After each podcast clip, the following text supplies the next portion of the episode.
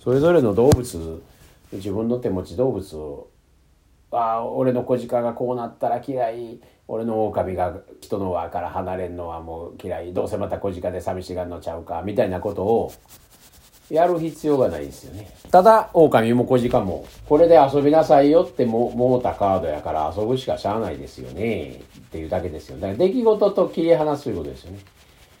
小鹿がこうなるんですよ。狼がこうなるんですよ。動物占い知ったらそうやって逆使いしてる動物をあかんとしがちなんですけどほんで大谷翔平みたいに全部うまいこと使ってるやつ羨ましいな。ほんでうまいこといくんやなとか言うてね。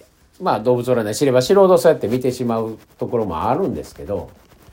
だけど最終自分の手持ち動物みんな好きですよっていうところに落ち着いたいだけですよね。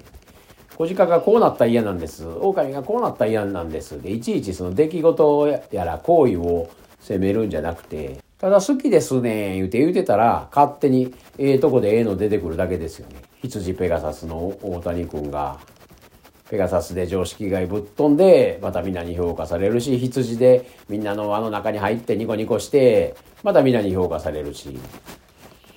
どっちにしてもそんなもんですよ。こうなったら嫌やとかね羊がこうなったら嫌やとかペガサスがこうなったら嫌やったじゃないですよ。みんなええところでええ動物が出てきて勝手に評価されてまうだけですよね。逆使いしてないっていうだけですよ。